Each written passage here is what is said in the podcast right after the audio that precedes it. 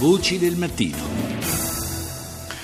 Parliamo di paradisi fiscali, potremmo dire dei nuovi orizzonti che si sono aperti in questi ultimi tempi su questo fronte. Ne parliamo con eh, il professor Giuseppe Marino, docente di diritto tributario italiano ed europeo all'Università degli Studi di Milano. Professore, buongiorno. Buongiorno a lei.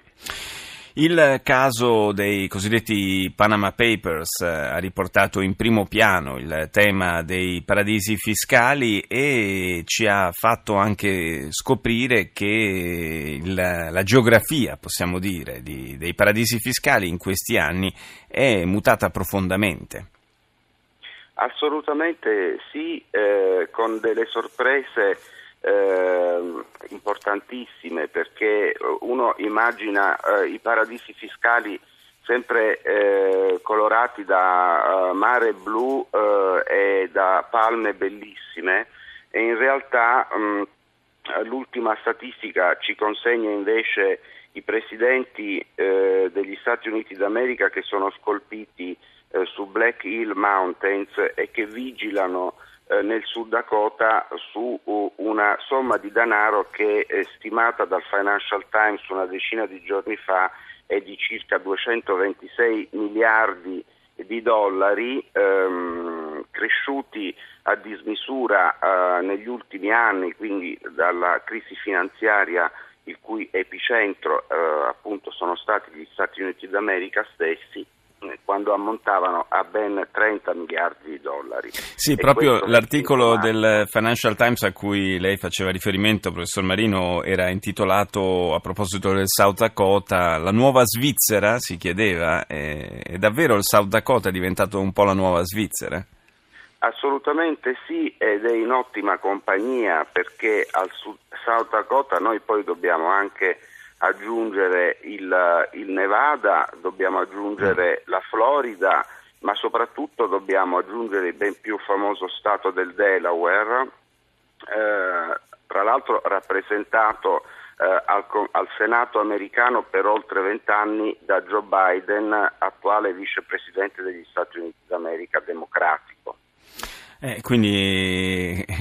per chi non avesse mai approfondito questo tema la sorpresa può essere davvero grande nello scoprire che gli Stati Uniti sono diventati un uh, vero e proprio paradiso fiscale attraverso quali meccanismi però, perché anche questo è interessante capire.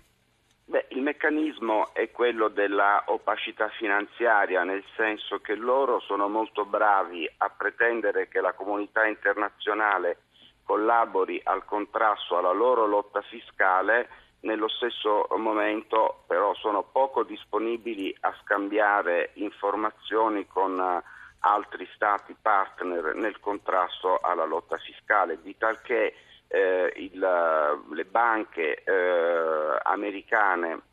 che sono regolamentate da leggi fe- eh, statali e non federali sì. non sono disponibili a concedere informazioni laddove i conti correnti invece che essere intestati a persone fisiche sono intestati a società o a trust. Per cui da questo punto di vista eh, non sono disponibili le banche americane avvallate dal governo americano che nel eh, contrasto alla lotta all'evasione fiscale eh, non concedono la possibilità di perforare quindi questi conti correnti. E quindi i, i beneficiari effettivi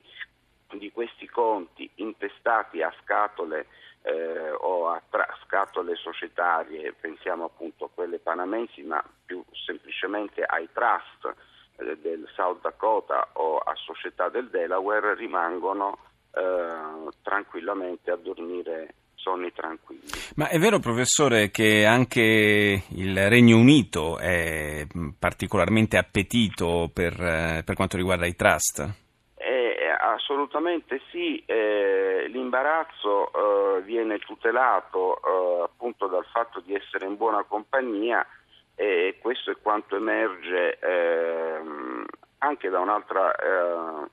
da un'altra uh, investigazione fatta dal Financial Times, quindi sempre in Inghilterra, eh, in occasione proprio anche del summit che c'è stato la settimana scorsa sull'antiriciclaggio fortemente voluto dal primo ministro inglese che si è trovato esposto alle critiche eh, per il fatto che la sua famiglia era apparsa eh, detenere eh, delle, delle, società panamensi nel famoso scandalo Panama Papers e beh, ha dovuto far fronte eh, con un, um, un, imbarazzo internazionale per il fatto che gli, il Regno Unito tutela eh, se non direttamente, certamente indirettamente eh, eh, comportamenti eh, che eh, assecondano l'evasione fiscale internazionale che sono tenuti da eh, paesi che appartengono al Commonwealth, quindi immagino alle tante isole caraibiche che sono protettorato inglese. E che agiscono esattamente secondo gli stessi meccanismi che raccontavo prima a proposito degli Stati Uniti d'America. Sì, eh, giusto per chiarezza, i trust che abbiamo citato, nominato, sono praticamente dei, eh, dei fondi nei quali eh, convergono soldi di, di più persone o società che rimangono sostanzialmente anonime dietro la facciata di questo, di questo fondo. Io ringrazio il professor Giuseppe Marino per essere stato con noi.